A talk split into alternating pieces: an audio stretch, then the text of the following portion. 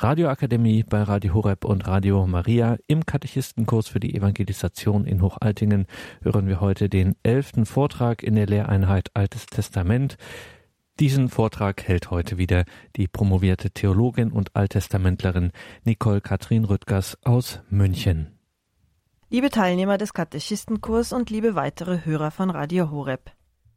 Heute geht es in unserer Vortragsreihe um das babylonische Exil, es geht dabei um eine der größten Katastrophen für das Volk Israel. Der salomonische Tempel wird 587 vor Christus zerstört und Israel muss ins Exil. Wie es dazu gekommen ist und wie sehr das Volk darunter gelitten hat, wollen wir uns in der nächsten Stunde genauer anschauen. Dazu schauen wir uns einige Grundzüge der Geschichte Israels im babylonischen Zeitalter mit Hilfe des Propheten Jeremia an. Haben Sie ein wenig Geduld aber heute geht es um viel Politik und Geschichte. Aufgetreten ist Jeremia um die Wende vom 7. zum 6. Jahrhundert vor Christus. Das heißt in den letzten Jahrzehnten vor Beginn des babylonischen Exils im Jahr 587. Entsprechend dem dramatischen Ende dieser Zeit war dies für Juda eine Zeit fürchterlicher Zerreißproben. Die Geschichte Israels ist in hohem Maße bestimmt durch die Großmachtbildungen in den Flusstälern Ägyptens und Mesopotamiens. Von dort gingen regelmäßig Versuche aus, das Bindeglied in der Mitte, die syro-palästinische Landbrücke und damit auch Israel zu erobern. Ab dem 9. Jahrhundert stand Israel zunehmend unter dem Druck der Assyrer, die damals ihre Herrschaft energisch zum Mittelmeer ausbreiteten. Mitte des 8. Jahrhunderts wurden die beiden Teilreiche Israel und Juda assyrische Vasallen, das heißt Lehnsmänner bzw. Knechte.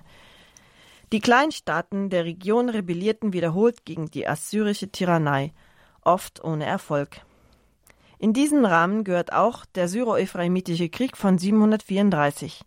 Das Nordreich Israel schnitt sich mit seiner Gegenwehr nur ins eigene Fleisch. Es verschwand 722 endgültig von der Landkarte, als es vom Riesenreich der Assyrer verschluckt wurde. Das haben wir im letzten Vortrag gehört. Rund 20 Jahre später probte das Südreich Juda den Aufstand. Im Jahre 701 rückte der assyrische König Sanherib in Syrien ein. Historisch korrekt ist daran immerhin so viel – obwohl Hiskia als Anführer aufgetreten war, überstand Jerusalem die assyrische Belagerung erstaunlicherweise ungeschoren. Hiskia konnte sogar sein Königsamt behalten. Trotzdem mussten die Folgen der Strafaktion schrecklich gewesen sein. Jerusalem blieb zwar unzerstört, doch das Umland hatte furchtbar zu leiden. Vor allem setzten die Assyrer eine Methode ein, die sie perfektioniert hatten, um besiegte Völker besonders wirksam zu knebeln, nämlich Massendeportation. Sie siedelten große Teile der Bevölkerung einfach in weit entfernte Gegenden um. Damit hatten sie schon früher den Widerstand des Nordreichs endgültig gebrochen.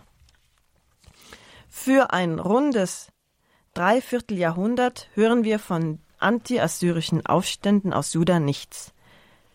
Unter Hiskias Nachfolgern Manasse und Ammon hat Juda unserer Kenntnis nach eine Periode der Ruhe von Assurs Gnaden durchlebt.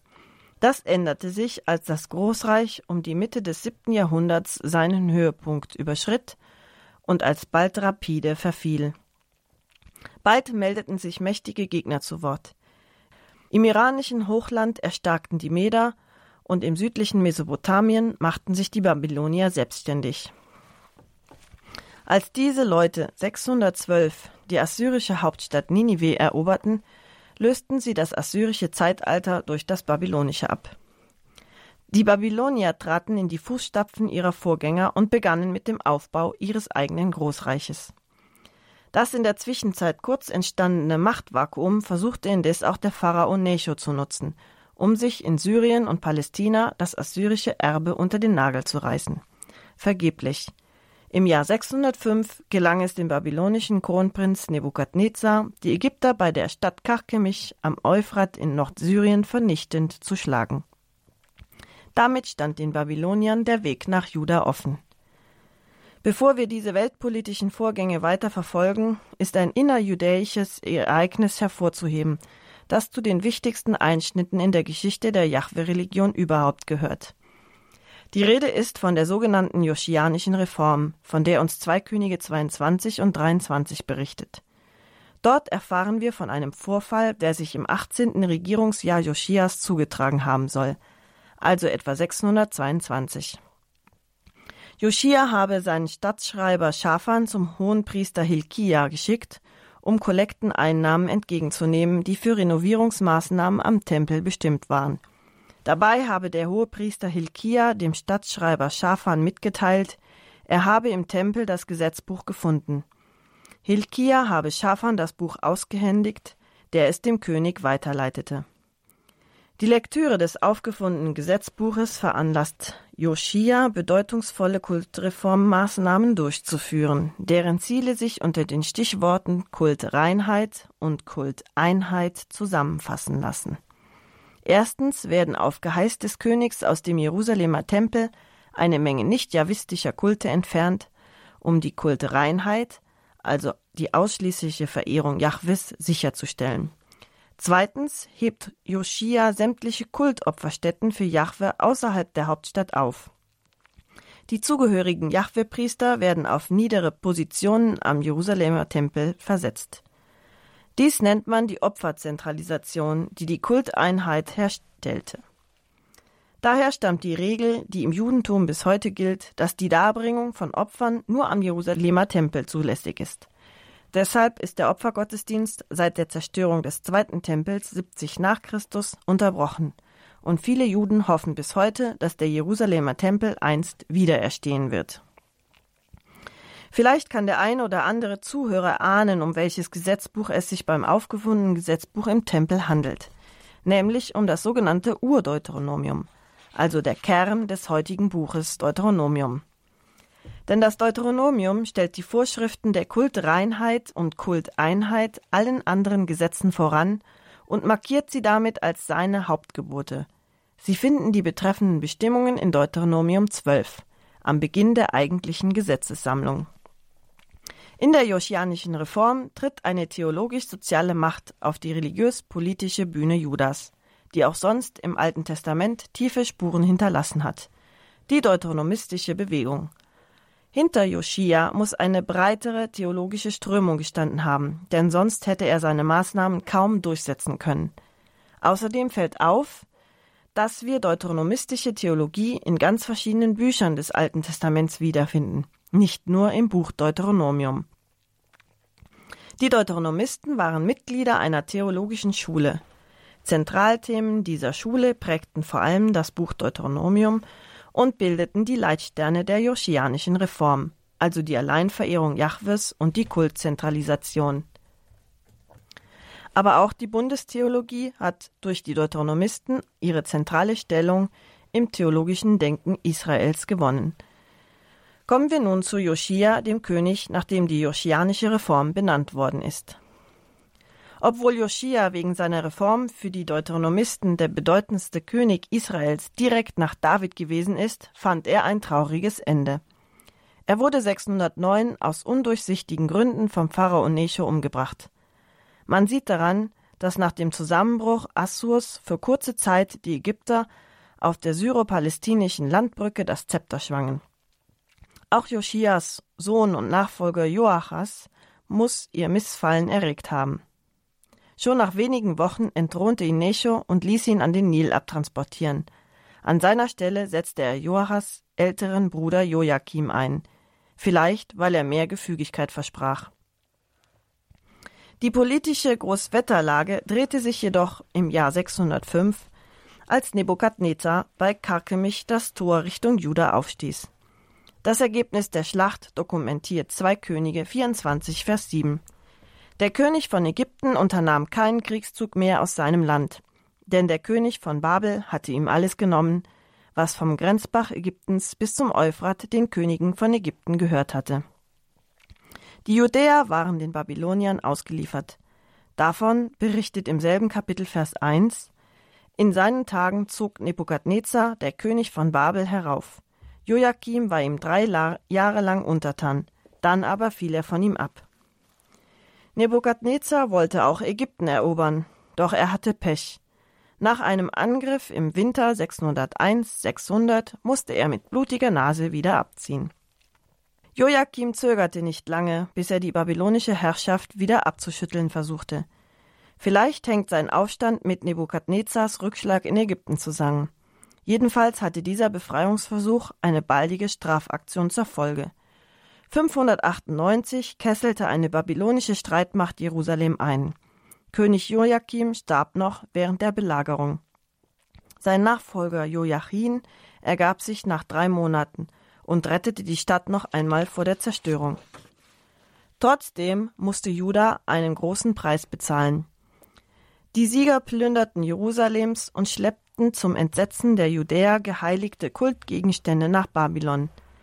Außerdem führten sie einen Teil der Bevölkerung, und zwar namentlich aus den führenden Schichten, nach Babylon in die Verbannung. Die prominentesten Opfer waren Joachim selbst und ein Priester namens Ezechiel, der bald darauf fern der Heimat in Mesopotamien zum Propheten berufen werden sollte.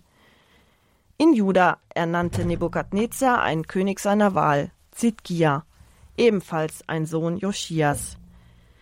Zidkia ist als der letzte König aus der Davids-Dynastie in die Geschichte eingegangen. Das war die sogenannte erste Exilierung von 598. Mit ihr beginnt für Juda das Zeitalter des babylonischen Exils. Nun befanden sich auch Teile der judäischen Bevölkerung im Ausland und wurden von einer fremden Großmacht festgehalten. Um die Vorgänge jener Epoche zu verstehen, muss man wissen, dass die babylonischen Massendeportationen zwar den Assyrern abgeschaut waren, aber anders funktionierten.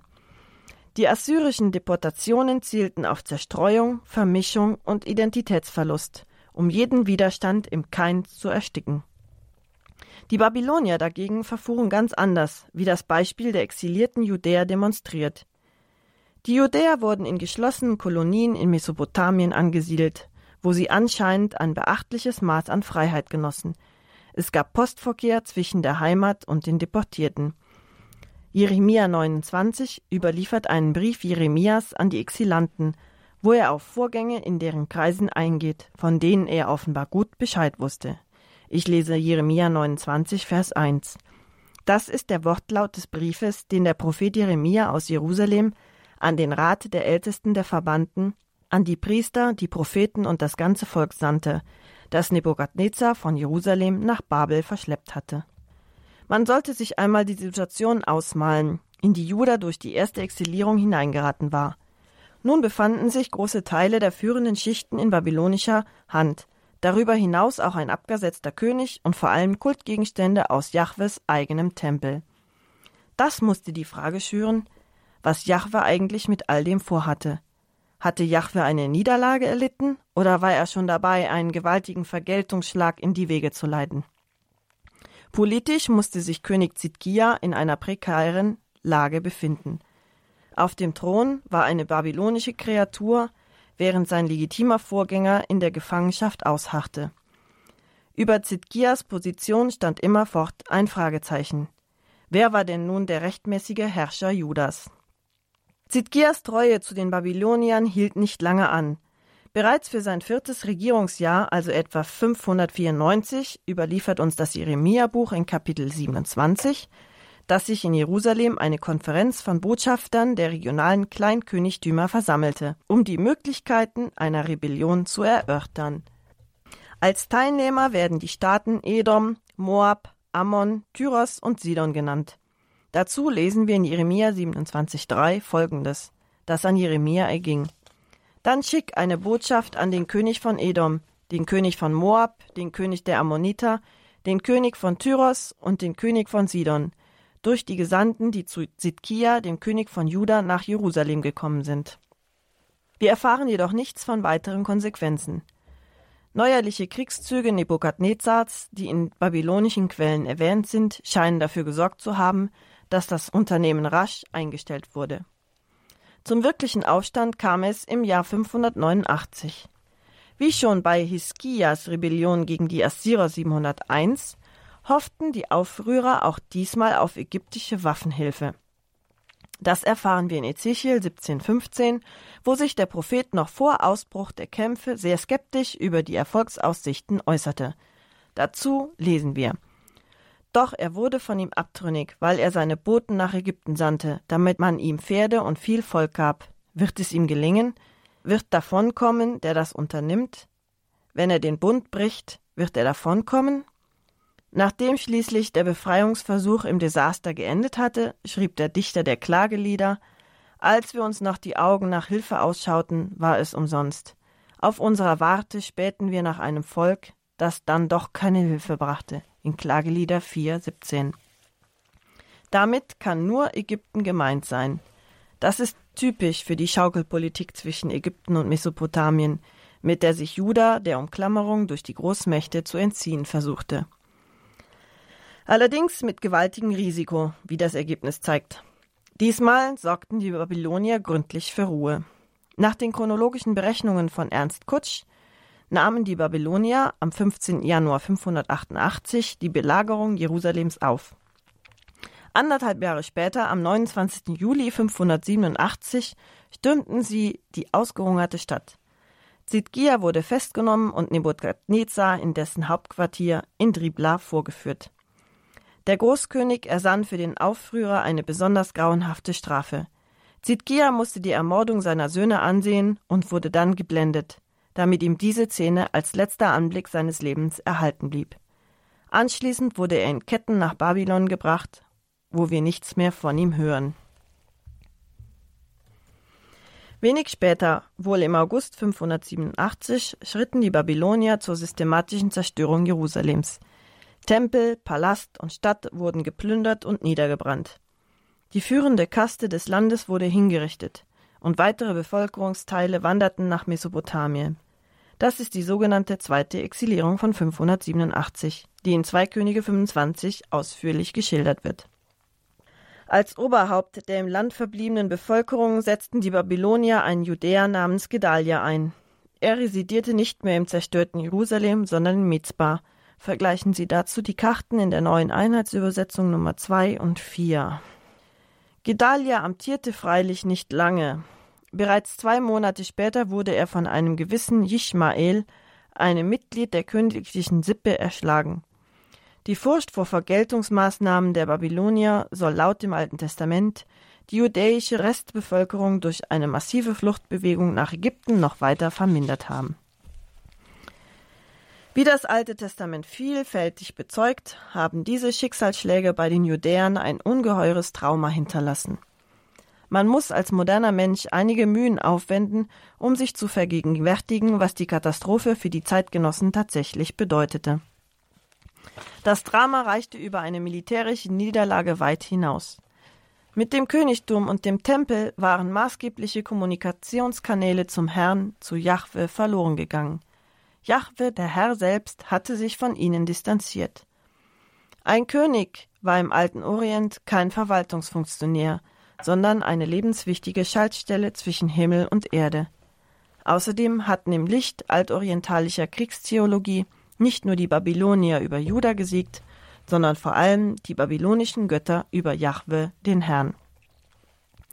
Obendrein müssen die Verluste an Menschen sehr groß gewesen sein, Erst forderte der Krieg seinen Tribut durch Gefechte, Hunger und Seuchen, und nach der Niederlage folgten Hinrichtungen, Verschleppung, Flucht und dazu noch Gebietsabtretungen.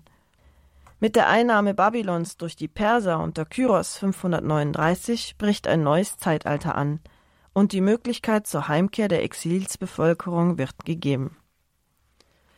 Ich beende hiermit meinen historischen Schnelldurchgang. Es erleichtert, sich die Grundzüge der Geschichte jener Zeit einzuprägen, auch wenn sie gerade vor dem Exil ziemlich unübersichtlich ist. Da finden wir erst die Regierungszeit Joschias mit seiner Reformmaßnahmen. Es folgen die jeweils zehnjährigen Perioden von Joachim, der von den Ägyptern eingesetzt wurde, und von Sidkia, der seinen Thron den Babyloniern verdankte. Israel und Juda waren stets der Spielball anderer Mächte, die auf sie eindrangen mit dem Ziel, sich schwächere Völker zu unterwerfen, um aus deren Tributen gewaltige Reichtümer anzuhäufen. Weil Israel und Juda zusätzlich in der Konfliktzone konkurrierender Zentren lag, ergab sich die schwierige Daueraufgabe, in deren wechselvollem Kräftespiel ungeschoren davonzukommen. Das schloss regelmäßig die Frage ein, ob man sich mit einer gerade weniger gefährlich erscheinenden Macht verbünden sollte, um damit ein anderes Joch abzuwehren. Der Prophet Jeremia trat in einer Phase auf, als sich die Spannungen in besonders dramatischer Weise zuspitzten. Was sich in historisch gesicherter Weise über seine Biografie sagen lässt, fasse ich im Folgenden zusammen. Einige biografische Hinweise enthält die Buchüberschrift, die ersten drei Verse des Jeremia-Buches ausmachen. Ich lese sie. Dies sind die Worte Jeremias, des Sohnes Hilkias, aus dem Priestergeschlecht zu Anatot im Lande Benjamin. Zu ihm geschah das Wort des Herrn zur Zeit Josias, des Sohnes Ammons, des Königs von Juda, im dreizehnten Jahr seiner Herrschaft, und hernach zur Zeit Joachims, des Sohnes Josias, des Königs von Juda, bis ans Ende des elften Jahres Zidkias, des Sohnes Josias, des Königs von Juda, bis Jerusalem weggeführt wurde im fünften Monat. Hier werden drei Aussagen über Jeremia getroffen. Erstens. Das Wort Jahwes erging an ihn. Jeremia war ein Prophet und ihn zeichnet aus, dass er Offenbarungserlebnisse hat, in denen Jahwe selbst zu ihm redet. Zweitens wird Jeremias prophetisches Handeln sehr genau datiert, und zwar wie üblich durch die Regierungsjahre der Könige. Das Ende von Jeremias Auftreten können wir problemlos in unsere Zählweise übersetzen, denn die Verschleppung Judas am Ende der Herrschaft Zidkias ist natürlich die zweite Exilierung im Jahr 587. Obwohl wir über Jeremia besser informiert sind als über andere Propheten, müssen wir uns mit einigen Eckdaten begnügen. Vermutlich wurde er irgendwann zwischen 620 und 610 berufen. Sein Geburtsdatum muss man dementsprechend mindestens rund 20 Jahre früher ansetzen. Er wanderte dann wohl im Herbst 587 nach Ägypten, wo sich seine Spur verliert. Es bleibt noch die dritte Information der Buchüberschrift auszuwerten. Jeremia wird vorgestellt als Abkömmling eines Priestergeschlechts, das in einem Dorf namens Anatot auf dem Gebiet des Stammes Benjamin zu Hause war. Der Ort lag etwa fünf Kilometer nördlich von Jerusalem. Weil damals der Priesterberuf nicht frei gewählt, sondern vererbt wurde, müsste Jeremia folglich ein Priester gewesen sein. Nun trat der Prophet auf jeden Fall nach der joschianischen Reform auf, die gerade seiner Familie sehr geschadet haben müsste. Denn es waren ja gerade die Priester der Heiligtümer außerhalb Jerusalems, die das Recht zur Feier der Opfergottesdienste verloren hatten, was ihnen natürlich die wichtigste Einnahmequelle raubte. Es ist schwer zu sagen, was dies für Jeremia und seine Familie selbst bedeutete. Besonders auffällig ist die Tatsache, dass sein Buch überhaupt kein Interesse an spezifisch kultischen Materien verrät. Ganz im Gegenteil zum Buch Ezechiel, das nach Themen und Sprache eine ausgeprägte priesterliche Handschrift trägt. Stünde es nicht in der Überschrift, kämen wir nie auf die Idee, dass Jeremia einem priesterlichen Hause entsprang. So können wir nur festhalten, Jeremia gibt nicht zu erkennen, dass er eine priesterliche Ausbildung genossen oder gar diesen Beruf praktiziert hätte. Aber ebenso wenig verrät er irgendwelchen Groll darüber. Mehr lässt sich dazu einstweilen nicht sagen. Kommen wir zum Grundwissen zum Jeremia-Buch. Das Buch ist ziemlich unübersichtlich. Es liegen Texte in prosaischer und poetischer Form vor. Dann wechseln die Gattungen, Unheilsdrohungen und Heilsansagen. Visionsberichte, Berichte von symbolischen Handlungen, Spott über den Kult von Götzenbildern in Fremdreligionen, Klagen des Propheten über sein bitteres Schicksal, aber auch Klagen Gottes über die Untreue seines Volkes, Weisheitssprüche, eine Bittliturgie zur Behebung einer katastrophalen Dürre, dazu ausgedehnte Erzählungen. Ähnlich geartete Texte sind vereinzelt zu Sammlungen gebündelt, doch meist ist ein Ordnungsprinzip kaum zu erkennen. Manche Stücke, vor allem Erzählstoffe, sind mehr oder weniger genau datiert, aber nur in Grenzen chronologisch angeordnet. Der Mangel an Ordnung hat zunächst einfach darin seinen Grund, dass antike Menschen mit anderen Rezeptionserwartungen an die Literatur herantraten als wir heute. Für den Werdegang und die entsprechende Eigenart des Jeremia-Buches hat Bernhard Duhm eine besonders treffende Formel gefunden, und zwar in seinem Kommentar von 1901 der seinerzeit einen Meilenstein der Jeremia-Forschung setzte. Er schrieb, das Buch ist langsam gewachsen, fast wie ein unbeaufsichtigter Wald wächst und sich ausbreitet. Es ist geworden, wie eine Literatur wird, nicht gemacht, wie ein Buch gemacht wird. Von einer methodischen Komposition, einer einheitlichen Disposition kann keine Rede sein. Soweit Doom. Das Buch ist für Bedürfnisse gemacht, die nicht die unsrigen waren, unsrigen sind. Es gibt nicht die klare Struktur. Es können nur Vorschläge bzw. Versuche skizziert werden. Die Makrostruktur des Buches ist einigermaßen durchsichtig. Das Buch hat drei Teile und einen Anhang. Teil 1 umfasst die Kapitel 1 bis 25, die vorwiegend Prophetenworte mit Unheilsansagen gegen Israel und Juda enthalten – aber auch andere Gattungen wie etwa die Gottesklagen und die Konfessionen. Im Gegensatz zu den beiden anderen Teilen halten sich Poesie und Prosa grob die Waage. Außerdem liegt das Gewicht völlig auf Gottes und Prophetenreden. Poesie ist im Alten Testament ohnehin fast immer Rede. Hier in Teil 1 gilt das jedoch auch für die Prosa, denn in Teil 1 wird im Unterschied zu Teil 2 kaum etwas erzählt. Wenn hier einmal Handlung geschildert wird, dient sie meist bloß als Aufhänger für ausgedehnte prophetische Reden. Teil 2 reicht von Kapitel 26 bis 45 und besteht überwiegend aus Erzählungen. Entsprechend dominiert bei Weitem die Prosa.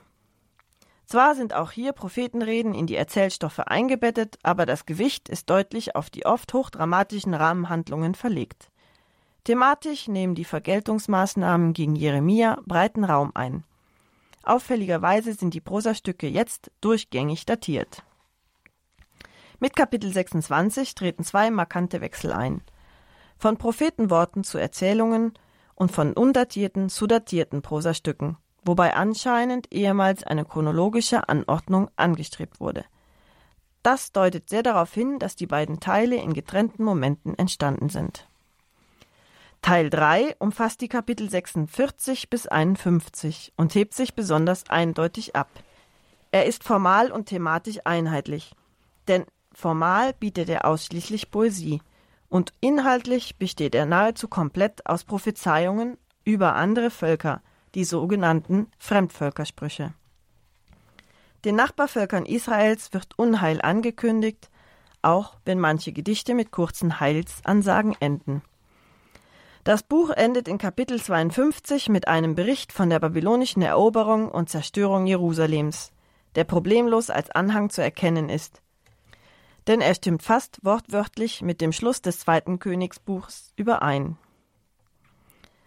Als zusätzlich schwierig soll an dieser Stelle kurz die Textüberlieferung in der griechischen Übersetzung, also der Septuaginta, erwähnt werden. Der Hinweis an dieser Stelle soll reichen. Die antike griechische Übersetzung weicht nämlich sehr von der kanonischen hebräischen Fassung ab. Faktisch liegt uns das Jeremia-Buch in zwei verschiedenen Versionen aus der Antike vor. Auf weitere vertiefende Erklärungen muss ich an dieser Stelle leider verzichten. Das würde den Rahmen dieses Vortrages sprengen. Am Ende des historischen Überblicks und der Struktur des Buches will ich noch kurz auf die sogenannte deuteronomistische Redaktion des Jeremia-Buches eingehen.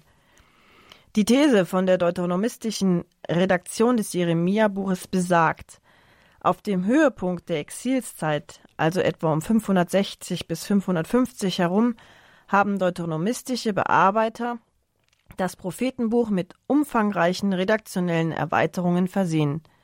Von den sogenannten Deuteronomisten war in diesem Vortrag schon am Anfang die Rede. Das waren die Anhänger jener theologischen Bewegung, die hinter der joschianischen Reform standen. In der Exilszeit eigneten sich diese Leute das Jeremia-Buch an, um darin eine Antwort auf die Frage zu verankern, warum es überhaupt zu dieser furchtbaren Katastrophe gekommen war. Ihre Erklärung. Jahwe hatte den Israeliten seinen Beistand entzogen, weil sie seit ihrem Auszug aus Ägypten seine Tora, also seine Weisung, missachtet hatten. Sie hatten schon von Anfang an, als das deuteronomische Gesetz offenbart wurde, permanent dagegen verstoßen – und zwar namentlich durch den verbreiteten Götzendienst. Die Exilskatastrophe war also zwangsläufig die Folge der über Jahrhunderte angehäuften Sündenschuld. Kurz etwas zu Kapitel 36. Die Äthiologie der Redaktion. In Jeremia 36 steht eine Geschichte, die bezeugt, dass man sich schon im Altertum durchaus über den gewachsenen redaktionellen Charakter des Buches im Klaren war. Das Kapitel beginnt damit, wie Jeremia im vierten Jahr des Königs Joachim, also 605 vor Christus, von Jahwe den Befehl erhält, in einer Buchrolle seine gesamte bisherige Verkündigung niederzuschreiben. Ich zitiere. Jeremia Kapitel 36, die Verse 1 bis 3. Im vierten Jahr Joachims des Königs Josias, des Königs von Juda, geschah dies Wort zu Jeremia vom Herrn. Nimm eine Schriftrolle und schreibe darauf alle Worte, die ich zu dir geredet habe über Israel, über Juda und über alle Völker von der Zeit an, da ich zu dir geredet habe, nämlich von der Zeit Josias an bis auf diesen Tag. Vielleicht wird das Haus Juda, wenn sie hören von all dem Unheil, das ich ihnen zu tun gedenke, sich bekehren, ein jeder von seinem bösen Wege, damit ich ihnen ihre Schuld und Sünde vergeben kann. Daraufhin diktiert Jeremia seinem Schreiber Baruch eine komplette Prophetie, gefolgt von einem bemerkenswerten Auftrag. Ich zitiere Verse 4 bis 6. Da rief Jeremia Baruch, den Sohn Nerias, und Baruch schrieb auf eine Schriftrolle alle Worte des Herrn, die er zu Jeremia geredet hatte, wie Jeremia sie ihm sagte. Und Jeremia gebot Baruch und sprach, Mir ist's verwehrt, ich kann nicht in des Herrn Haus gehen. Du aber geh hin und lies die Schriftrolle, auf die du des Herrn Worte, wie ich sie dir gesagt habe, geschrieben hast, dem Volk vor im Haus des Herrn am Fasttage, und du sollst sie auch lesen vor den Ohren aller Judäer, die aus ihren Städten hereinkommen. Wenn Jeremia erklärt, er könne den Tempel nicht betreten, ist das nur zu verstehen, wenn er dort zeitweilig Hausverbot hatte. Das ist ein Beispiel für die Versuche, Jeremia einen Maulkorb anzulegen, weil seine Botschaft bei mächtigen Widersachern unwillkommen war. Uns interessiert jetzt allerdings ein anderer Aspekt. Auffällig an diesem Passus ist erstens, dass Jeremia einen Sekretär beschäftigt, obwohl der Befehl Jahwes in Vers 2 sowie weitere Passagen des Buches voraussetzen, dass Jeremia selber schreiben konnte. Nun darf man damalige Berufsschreiber nicht mit heutigen Büroangestellten gleichsetzen. Vielmehr übten diese Leute ein seltenes und hoch angesehenes Amt aus. Ein zweiterer Punkt ist an Jeremia 36 hervorzuheben. Im Notfall übernimmt Jeremias Sekretär die Aufgabe der prophetischen Verkündigung, indem er aus der Schriftrolle vorliest. Er tritt gewissermaßen bei Bedarf als Ersatzprophet auf. Wie wir sehen, nimmt die Geschichte den Schreiber erstaunlich wichtig. Baruch trägt die Schriftrolle im Tempel vor. Ein Mann aus den Jerusalemer Hofkreisen wird Zeuge des Vortrags und berichtet davon seinen Kollegen im Palast. Die rufen Baruch herbei, damit er ihnen die Prophetenworte erneut vorliest. Nach Anhörung beschließen sie, den König zu unterrichten. Sie lassen sich die Schriftrolle aushändigen, verabschieden Baruch und erstatten König Joachim Bericht. Der verlangt abermals einen Vortrag, diesmal durch einen seiner Höflinge, weil Baruch nicht mehr zur Verfügung steht. Die dritte Lesung vernimmt einen vielsagenden Verlauf. Ich zitiere Verse 22 bis 24. Der König aber saß im Winterhause vor dem Kohlenbecken, denn es war im neunten Monat. So oft nun Jehudi drei oder vier Spalten gelesen hatte, schnitt er sie ab mit einem Schreibmesser und warf sie ins Feuer, das im Kohlenbecken war, bis die ganze Schriftrolle im Feuer verbrannt war. Und niemand entsetzte sich und zerriss seine Kleider, weder der König noch seine Großen, die doch alle diese Worte gehört hatten. Auch das ist typisch für das Echo, das Jeremia bei seinen Zeitgenossen fand. Die Regierungskreise Judas verachteten seine Prophetie. Niemand hindert den König bei seinem Versuch, Jeremia mundtot zu machen. Anscheinend bahnt sich eine schwere Niederlage für den Propheten an. Der ersten von Jahwe selbst angeordneten Niederschrift seiner Verkündigung ist ein kurzes Leben beschieden. Aber dabei ist es nicht geblieben. In den Versen 27 bis 28 kontert Jahwe mit einem neuen Befehl. Nachdem der König die Schriftrolle verbrannt hatte, auf die Baruch die Worte geschrieben hatte, wie Jeremia sie ihm sagte, geschah das Herrn Wort zu Jeremia. Nimm dir eine neue Schriftrolle und schreibe darauf alle vorigen Worte, die auf der ersten Schriftrolle standen, die Joachim, der König von Juda, verbrannt hatte. Jeremia soll für die zerstörte Schriftrolle seiner Prophetie Ersatz beschaffen. Wie er das anstellt, schildert der Schluss des Kapitels in Vers 32. Da nahm Jeremia eine andere Schriftrolle und gab sie Baruch, dem Sohn Nerias, dem Schreiber. Der schrieb darauf, so wie ihm Jeremia vorsagte, alle Worte, die auf der Schriftrolle standen, die Joachim, der König von Juda, im Feuer verbrannt hatte. Und es wurden zu ihnen noch viele ähnliche Worte hinzugetan. Wieder lässt Jeremia die Schreibarbeit durch seinen Baruch erledigen. Was daran so besonders ist, wird erst deutlich durch die Schlussbemerkung, so unauffällig sie auch klingt. Den Worten der verbrannten Schriftrolle seien noch viele ähnliche Worte hinzugefügt worden. Das heißt, es blieb nicht bei dem Stand der ersten Schriftrolle, vielmehr war die zweite zum Schluss umfangreicher als die erste. Jetzt haben Sie hier einmal ein konkretes Beispiel dafür, wie schwer es ist, einen Urtext zu erkennen bzw. ausfindig zu machen – selbst wenn man dem Kapitel nicht entnehmen kann, was in der allerersten Sammlung von Jeremia-Sprüchen gestanden hat, erhalten wir hier trotzdem ein Modell, wie man sich bereits in der Antike die Entstehung des Buches ausgemalt hat. Das Werk war nicht Jeremias eigene Idee, sondern es geht auf Jahwes ausdrücklichen Befehl zurück. Gott selbst wollte, dass seine Worte durch die Schriftform späteren Generationen zugänglich gemacht würden.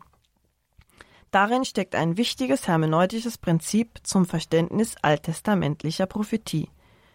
Gott selbst ist der Meinung, dass seine Worte nicht nur den unmittelbaren zeitgenössischen Adressaten galten, sondern auch der Nachwelt etwas zu sagen haben, folglich auch uns. Man kann daher Jeremia 36 als eine Eziologie der Redaktion lesen.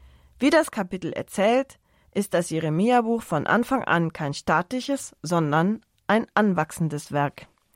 Und von Anfang an hatte nicht nur der Prophet seine Hände im Spiel, sondern ebenso der Berufsstand des professionellen Schreibers, der sich darauf versteht, Bücher zu pflegen, weiterzugeben und vorzulesen. Zum Schluss schauen wir uns noch zwei Texte aus dem Jeremia-Buch an.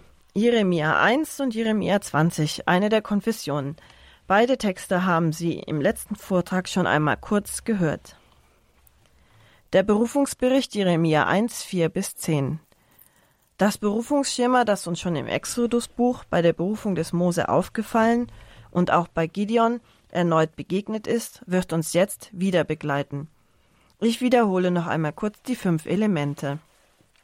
Anlass, Berufung mit Auftrag, Einwand, Entkräftigung des Einwands und Bekräftigung.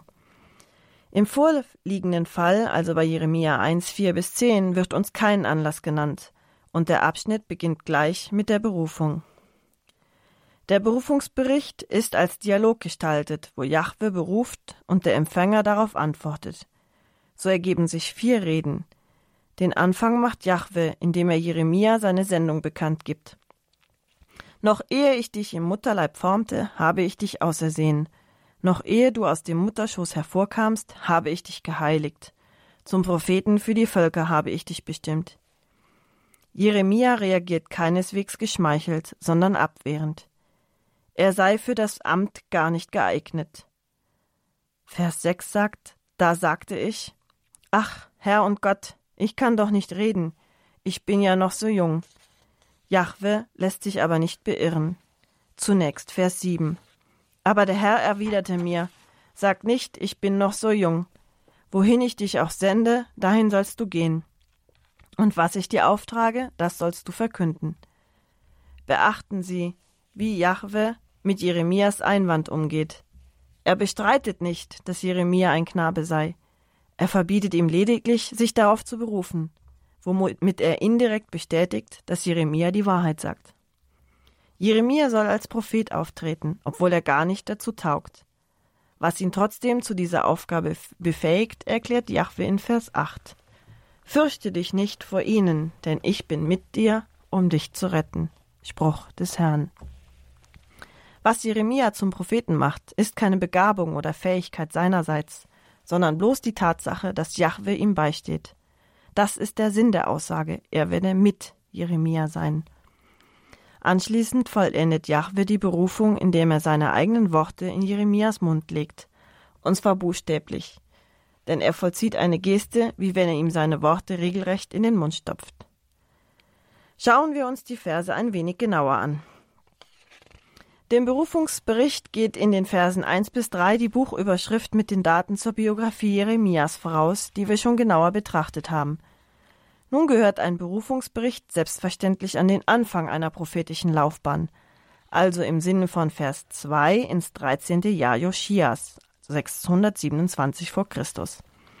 Unser Berufungsbericht stellt aber keinen solchen Zusammenhang her. Er beginnt in Vers 4 einfach zeit- und ortlos ohne jene, jede Situationsangabe. Das Wort des Herrn erging an mich. Dass der geschilderte Vorgang der Sache nach ins 13. Jahr Joschias gehört, muss man an der Passage ablesen. Eine ausdrückliche Datierung unterbleibt. Jeremia wird einfach berufen. Das muss nicht erklärt werden. Der Text wurde für Menschen geschrieben, die nicht von der Bedeutung Jeremias überzeugt werden mussten. Sein Prophetenamt war eine Selbstverständlichkeit und musste nicht gerechtfertigt werden. Jeremias Berufung besteht darin, dass Jahwe ihn von einer Wirklichkeit in Kenntnis setzt, die bei Gott längst Gültigkeit besaß, noch bevor Jeremia im Mutterleib entstanden war. Jeremia bekommt kein Amt übertragen, sondern er erfährt, dass er es schon immer hatte. Jeremias Vorherbestimmung durch Jahwe liegt selbst seinem Ursprung im Mutterleib voraus denn bereits zuvor hatte Jahwe ihn erkannt, das heißt ihn erdacht und einen Plan für ihn entworfen. Jeremia wurde schon vor der Geburt geheiligt, das heißt in die Kraftsphäre Gottes einbezogen und seinem Dienst unterstellt. Warum Jahwe einen solchen Aufwand trieb, erklärt der Rest von Vers 5. Noch ehe ich dich im Mutterleib formte, habe ich dich ausersehen. Noch ehe du aus dem Mutterschoß hervorkamst, habe ich dich geheiligt. Zum Propheten für die Völker habe ich dich bestimmt. Hier wird Jeremia zum Propheten für die Nationen bestellt, also zum Propheten für alle Völker. Das heißt, er soll nicht nur über fremde Völker reden, wie israelitische Propheten das schon lange taten, sondern sogar zu ihnen. Noch massiver formuliert Vers 10. Sieh her, am heutigen Tag setze ich dich über Völker und Reiche. Du sollst ausreißen und niederreißen, vernichten und zerstören, aufbauen und einpflanzen. Das muss man sich einmal auf der Zunge zergehen lassen. Hier wird Jeremia zu einer Art Weltenheer über alle irdischen Mächte und Gewalten eingesetzt. Er soll durch ungeheure Zerstörung und Erneuerung einen Wandel herbeiführen. Er soll in das Weltgefüge eingreifen. Größer kann man sich die Aufgabe eines Propheten kaum vorstellen. Jeremia ist ein universaler Prophet für die ganze Welt. Er kündigt zudem nicht bloß einen Wandel im Auftrag Jahwes an, sondern setzt ihn vollmächtig in die Tat um. Der Totalität seiner Aufgabe entspricht die Totalität seiner Inanspruchnahme. Einen solchen Propheten musste Jahwe schon ganz früh an sich binden und für sich beanspruchen. Dass Jeremia sich dieser Bürde nicht gewachsen fühlte, kann jeder von uns verstehen, nehme ich mal an. Daher lautet sein Einwand Da sagte ich Ach, Herr und Gott, ich kann doch nicht reden. Ich bin ja noch so jung. Zum Prophetenberuf gehört natürlich vor allem das Reden. Und Jeremia protestiert, das könne er gar nicht. Er sei ja nur ein Naare, ein Knabe. Wie Vers 7 durchblicken lässt, will Jahwe das nicht bestreiten. Faktisch bezeichnet Naare einen Untergebenen, der aber nicht unbedingt jung zu sein braucht. Wenn dieser Jeremia sich als Naar hinstellt, so beklagt er sein mangelndes soziales Vermögen. Ihm fehlt die nötige Autorität, um dem Gotteswort überhaupt Gehör zu verschaffen. Als Naar wird er nicht ernst genommen. Ihm wird niemand zuhören. Wie reagiert Jahwe auf Jeremias Einwand? Seine Antwort hat drei Teile. Der erste in Vers 7 ist ganz einfach. Er untersagt ihm schlicht, sein unbestrittenes soziales Handicap als Argument zu nutzen. Im zweiten Teil macht Jahwe nähere Angaben zur Mission Jeremias. Aber der Herr erwiderte mir: Sag nicht, ich bin noch so jung, Wohin ich dich auch sende, dahin sollst du gehen, und was ich dir auftrage, das sollst du verkünden. Wie der Abgrund, der sich vor Jeremia auftut, überbrückt werden soll, erklärt Jahwe in Vers 8. Fürchte dich nicht vor ihnen, denn ich bin mit dir, um dich zu retten. Spruch des Herrn. Wie bei den anderen Berufungen ist es allein die zugesagte Hilfe Jahwes, die den Berufenen zu seiner Aufgabe befähigen soll. Fürchte dich nicht vor ihnen, denn ich bin mit dir. An dieser Stelle können wir nun besser verstehen, warum der Einwand im Berufungsschema einen solch festen Platz hat. Im Einwand bekennt der Berufene seine Untauglichkeit und gibt damit Jahwe Gelegenheit, die Lücke zu füllen. So ist sichergestellt, dass es Jahwe ist, der den Erfolg des Berufenen sichert, nicht dessen eigenen Kräfte. Die Schwachheit des Werkzeugs öffnet den Raum für die Kraft Gottes. Deshalb ist das wichtigste Tauglichkeitskriterium des Berufenen seine Untauglichkeit. Der Berufungsbericht schließt mit der Bekräftigung, dann streckte der Herr seine Hand aus, berührte meinen Mund und sagte zu mir, Hiermit lege ich meine Worte in deinen Mund. Jahwe macht Jeremia zu seinem Sprecher, indem er ihm buchstäblich seine eigenen Worte in den Mund legt. Die Worte, die Jeremia künftig sagen wird, sind Jahwes Worte. Siehe, ich gebe hiermit meine Worte in deinen Mund. Diese Worte haben enge Parallelen in Deuteronomium 18, 18. Der Vers gehört zum sogenannten Prophetengesetz, Deuteronomium 18, 9 bis 22, aus dem Sie im letzten Vortrag gehört haben. Das Prophetengesetz gibt eine umfassende Antwort auf die Frage, wie man in Israel den Willen Jahwes erkunden kann. Für das Orakelwesen sollen ganz andere Standards gelten als bei den Nachbarvölkern. Insofern in Israel alle gängigen Techniken der Wahrsagekunst verboten sind die Hellseher, Orakelleser, Wolkendeuter, Totenbeschwörer und so weiter. In Israel soll es nur einen einzigen Berufsstand geben, der für die Erkundung des Gotteswillens zuständig ist, die Propheten. Deshalb gibt Mose, der ja als Verkünder des Gesetzes auftritt, in Vers 15 eine unentbehrliche Zusicherung. Bei den Israeliten soll es zu jeder Zeit einen Propheten geben, durch den sie Jahwe befragen können – einen Propheten wie mich wird der Herr, dein Gott, aus deiner Mitte unter deinen Brüdern erstehen lassen. Auf ihn sollt ihr hören. Einen Propheten wie mich wird Jahwe den Israeliten gewähren. Mose spricht hier als Erzprophet, das heißt als erster und bedeutendster Prophet. Er steigt mit der Tora vom Berg Sinai hinab. Er überbringt das Gesetz, die unüberholbare Synthese des Gotteswillens. Die zehn Gebote, in dieser Eigenschaft verheißt er den Israeliten eine prophetische Sukzession, das heißt eine ununterbrochene Abfolge von Propheten, die die herkömmlichen Orakelspinder in Israel überflüssig machen.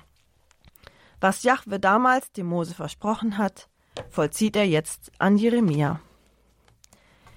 Die Jeremia tatsächlich übertragene Macht muss einem den Atem verschlagen. Er soll über Nationen und Königreiche verfügen – er wird also allen Ernstes zum Weltenherrscher eingesetzt. Das bekräftigen die Verben, die seine Aufgabe explizieren. Ausreißen, niederreißen, zugrunde richten, aufbauen und pflanzen. Das heißt, Jeremia wird den Gotteswillen nicht einfach verkünden, er wird ihn ausführen. Er ist Jahwes Vollstrecker. In Vers 10 lese ich: Sieh her, am heutigen Tag setze ich dich über Völker und Reiche. Du sollst ausreißen und niederreißen, vernichten und zerstören, aufbauen und einpflanzen.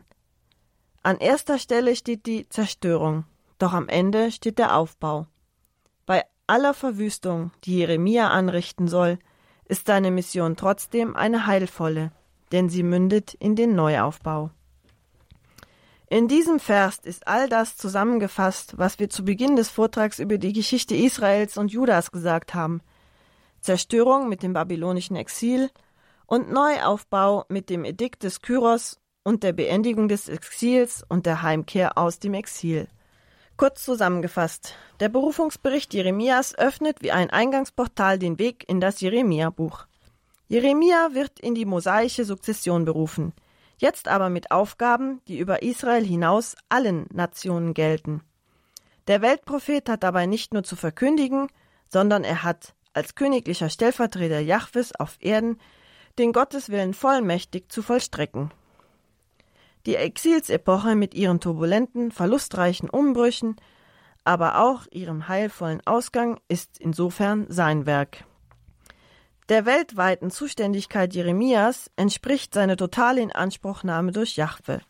Schon im Mutterleib wurde er für diese Aufgabe bestimmt. Kein Mensch kann einer solchen Aufgabe gewachsen sein. Es ist allein Jahwes Kraft, zugesichert in der Beistandformel Ich bin mit dir, die zu solchen Aufgaben befähigen kann. Kommen wir am Schluss noch kurz zu Jeremia 20, 7 bis 13, der letzten Konfession. Eigentlich müsste ich auch hier erst einmal erklären, was mit dem Begriff Konfession gemeint ist und welche Art von Gattung wir hier vor uns liegen haben. Aber ich habe leider keine Zeit dazu. Daher kommen wir gleich zum Text. Er dürfte Ihnen nicht unbekannt sein. Du hast mich betört, o oh Herr, und ich ließ mich betören. Du hast mich gepackt und überwältigt. Zum Gespött bin ich geworden den ganzen Tag. Ein jeder verhöhnt mich. Ja, so oft ich rede, muss ich schreien, Gewalt und Unterdrückung muss ich rufen. Denn das Wort des Herrn bringt mir den ganzen Tag nur Hohn und Spott.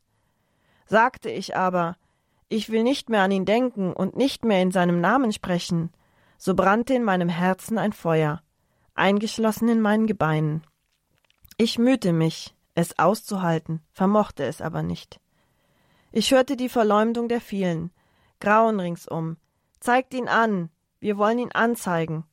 Meine nächsten Bekannten warten alle darauf, dass ich stürze. Vielleicht lässt er sich betören, dass wir ihn überwältigen und an ihm Rache nehmen können.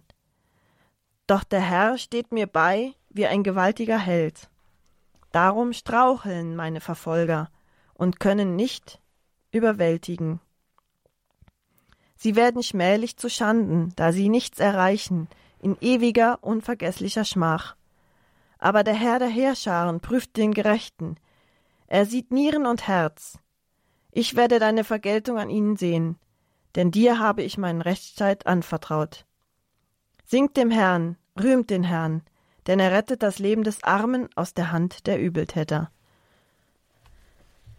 Der Prophet klagt über Anfeindungen, so wie dies auch in den anderen Konfessionen schon geschehen ist. Hier ist jedoch etwas anders. Jeremia klagt. Er klagt an. Aber wen? Dieses Mal ist es nicht das Volk oder der König, sondern Jahwe selbst. Es gehört zur Besonderheit der Konfessionen, dass sie zusammen mit dem Buch Hiob die Gebetsform der Gottesanklage darstellen, wo Gott nicht bloß die Adresse, sondern vor allem der Gegenstand der Klage ist, wo also Gott gegen Gott angerufen wird. Fromme Seelen sind an dieser Stelle leicht geneigt, derlei Reden bzw. Gebete als Sünde, ja als Gotteslästerung zu verurteilen. Es gehört aber zum besonderen Reiz des Alten Testaments, dass diese Extremform des Gottesbezugs einen unanfechtbaren Platz in der Tradition der Juden und Christen bekommen hat. Wenn Menschen das Bedürfnis haben, auszusprechen, dass sie Gott nicht als Retter aus ihrem Leid, sondern als dessen Urheber erfahren, so haben sie in diesen Texten eine unbestreitbare und gute Berufungsinstanz. Unter den Vorwürfen Jeremias bilden die ersten beiden Sätze ein Paar, weil sie dasselbe Verb verwenden, das ich hier gerne mit übertölpeln wiedergeben möchte. Soeben haben Sie die Übersetzung betören gehört. Du hast mich betört und ich ließ mich betören. Im Hebräischen stehen dort jedoch zwei Formen von Patah. Eine weitere folgt in Vers 10. Das Verb beruht auf der Wurzel Patah, die unerfahren, naiv oder auch verblenden bedeutet. Ferner kann sie auch mit überreden oder beschwatzen übersetzt werden, was so viel heißen soll wie die Naivität des Opfers zu dessen Schaden auszubeuten, also jemanden betrügen, hereinlegen. Jahwe hat bei seinem Propheten einen Effekt erzielt, der mit Naivität zu tun hat, und Jeremia muss ihm nun bescheinigen, dass er erfolgreich war. Es ist Jahwe selbst, der den Propheten verblendet, übertölpelt, betört, was freilich dessen Verantwortung nicht schmälert. Das ist wieder eine dieser verstörenden alttestamentlichen Aussagen, die um jeden Preis den Grundsatz hochhalten, was auch immer passiert, es steht allezeit Jahwe dahinter. Jahwe hat alles unter Kontrolle, selbst wenn es für menschliche Augen nicht immer danach aussieht. Jeremia rückt seinem Gott offen in die Nähe eines Betrügers. Jeremia präsentiert sich als Opfer, das Jahwe durch Vorspielung von Illusionen hinters Licht geführt hat. Der Prophet, der uns hier entgegentritt, fühlt seine Gutgläubigkeit ausgenutzt. Er sieht sich hintergangen, hereingelegt, übertölpelt. Die beiden folgenden Sätze führen die Kritik an Jahwe weiter. Ich wiederhole nochmal. Du hast mich betört, o oh Herr, und ich ließ mich betören. Du hast mich gepackt und überwältigt. Zum Gespött bin ich geworden den ganzen Tag. Ein jeder verhöhnt mich. Die Terminologie der Hinterlist in den ersten beiden Sätzen wird daher anschließend durch jene der Gewaltsamkeit ergänzt. Jeremia erfährt an Jahwe vor allem dessen hoffnungslose Überlegenheit. Gott zwingt ihm rücksichtslos ein unwillkommenes Schicksal auf, wobei er anscheinend obendrein frühere Erwartungen des Propheten kalt enttäuscht. Jeremia beklagt hier zwar keine Gewalttätigkeit, aber Spott und Hohn sind natürlich schon schlimm genug.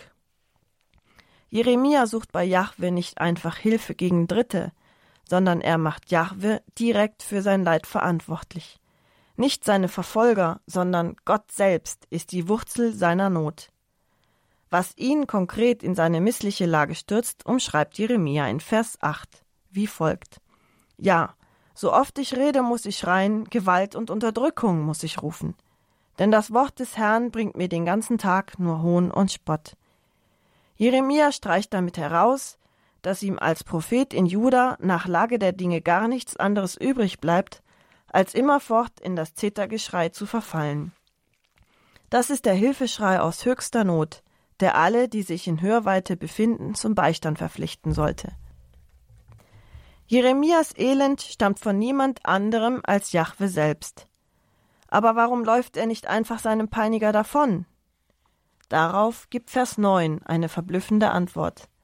Sagte ich aber, ich will nicht mehr an ihn denken und nicht mehr in seinem Namen sprechen, so brannte in meinem Herzen ein Feuer, eingeschlossen in meinen Gebeinen.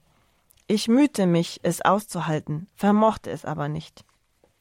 Hier bekennt sich ein Prophet offen dazu, er habe wiederholt den Ausstieg gewünscht. Wenn er nicht verstummte, dann nicht deshalb, weil er es nicht wollte, sondern deshalb, weil er es nicht vermochte, weil er es nicht konnte. Das Wort Jahwes brennt regelrecht in ihm, so sein Bild, und bricht sich notfalls gegen seinen Willen Bahn. Dies ist ein prophetisches Selbstporträt. Der Gottesbote beteuert, er handle wie unter Zwang. Seine Pflichten mögen ihn noch so anwidern, der Ausweg zu streiken ist ihm verbaut. Er kann sich nicht selber befreien, nicht einmal durch Verweigerung. Sucht er Hilfe, bleibt ihm nichts als der Weg zu dem, der ihm das alles eingebrockt hat. Es ist das alte Dilemma Hiobs. Gegen Gott kann man eben nur an Gott appellieren. Vers 10 lenkt die Notschilderung wieder zum Thema Feindbedrängnis zurück. Vers 10 lautet: Ich hörte die Verleumdung der vielen, Grauen ringsum. Zeigt ihn an. Wir wollen ihn anzeigen. Meine nächsten Bekannten warten alle darauf, dass ich stürze. Vielleicht lässt er sich betören, dass wir ihn überwältigen und an ihm Rache nehmen können. Jeremia kann nichts anderes als Panik verbreiten so das Urteil seiner Gegner. Das allein reicht, Jeremia bei den Machthabern anzuzeigen und ihn zum Schweigen zu bringen. Wer im Namen Jahwes den Untergang von Tempel und Staat prophezeit, hat also für die religiösen Autoritäten den Tod verdient. Jeremia steht alleine da. Sogar die Menschen, denen Jeremia bislang vertrauen konnten, sind ins Lager der Feinde übergelaufen. Jeremia steht alleine da. Und in genau diesem Augenblick schlägt die Stimmung um. Jeremia spricht Jahwe sein Vertrauen aus. Ich hörte die Verleumdung der vielen, grauen ringsum. Zeigt ihn an, Wir wollen ihn anzeigen. Meine nächsten Bekannten warten alle darauf, dass ich stürze. Vielleicht lässt er sich betören, dass wir ihn überwältigen und an ihm Rache nehmen können. Doch der Herr steht mir bei wie ein gewaltiger Held. Darum straucheln meine Verfolger und können nicht überwältigen. Sie werden schmählich zu Schanden, da sie nichts erreichen, in ewiger, unvergesslicher Schmach. Aber der Herr der Herrscharen prüft den Gerechten, er sieht Nieren und Herz. Ich werde deine Vergeltung an ihnen sehen, denn dir habe ich meinen Rechtsstreit anvertraut. Tapfer hält Jeremia seine Überzeugung aufrecht. Auch wenn es nicht immer danach aussieht, hält Jahwe doch als mächtiger Kämpfer alle Fäden in der Hand. Er wird seinen Propheten nicht im Stich lassen, da er Nieren und Herz, also Gefühle und Intellekt der Menschen durchschaut und jeden nach seinen Verdiensten richtet. Außerdem hat Jeremia ihm ein Zeichen des Vertrauens gegeben, indem er in seinen Streithändeln bei Jahwe Beistand sucht. Wir haben gesehen, Jeremia ist ein Mensch aus Fleisch und Blut, und er durchlebt im Streit mit seinem Gott heftige Gefühlsausbrüche. Das waren jetzt nur zwei Texte aus dem Jeremia-Buch, die ich versucht habe, Ihnen ein wenig zu erklären und zu beleuchten. Ein jeder Mensch befindet sich früher oder später einmal in der Situation, dass er von Gott gerufen wird und eine Antwort geben muss. Wie antworten wir? Wie reagieren wir, wenn wir uns in Not befinden? Die Klagen Jeremias, die Konfessionen, die Anklage Gottes können auch uns in gegebener Zeit helfen, mit einer schwierigen Situation leichter umzugehen und das Gottvertrauen nicht zu verlieren. Vertrauen wir der Zusage, ich bin mit dir, um dich zu retten. Vielen Dank, liebe Zuhörer, für Ihre Zeit und Ihre Geduld. Alles Gute und viel Segen. Das war die promovierte Theologin und wissenschaftliche Mitarbeiterin am Lehrstuhl für Altes Testament der Ludwig-Maximilians-Universität in München, Nicole Katrin Rüttgers. Vortrag Nummer 11 in der Lehreinheit Altes Testament beim Katechistenkurs für die Evangelisation in Hochaltingen. Diesen Vortrag gibt es auf einer CD beim Radio Horeb CD-Dienst beziehungsweise morgen dann im Laufe des Tages in der Mediathek von Radio Horeb auf unserem Internetauftritt horeb.org horeb.org.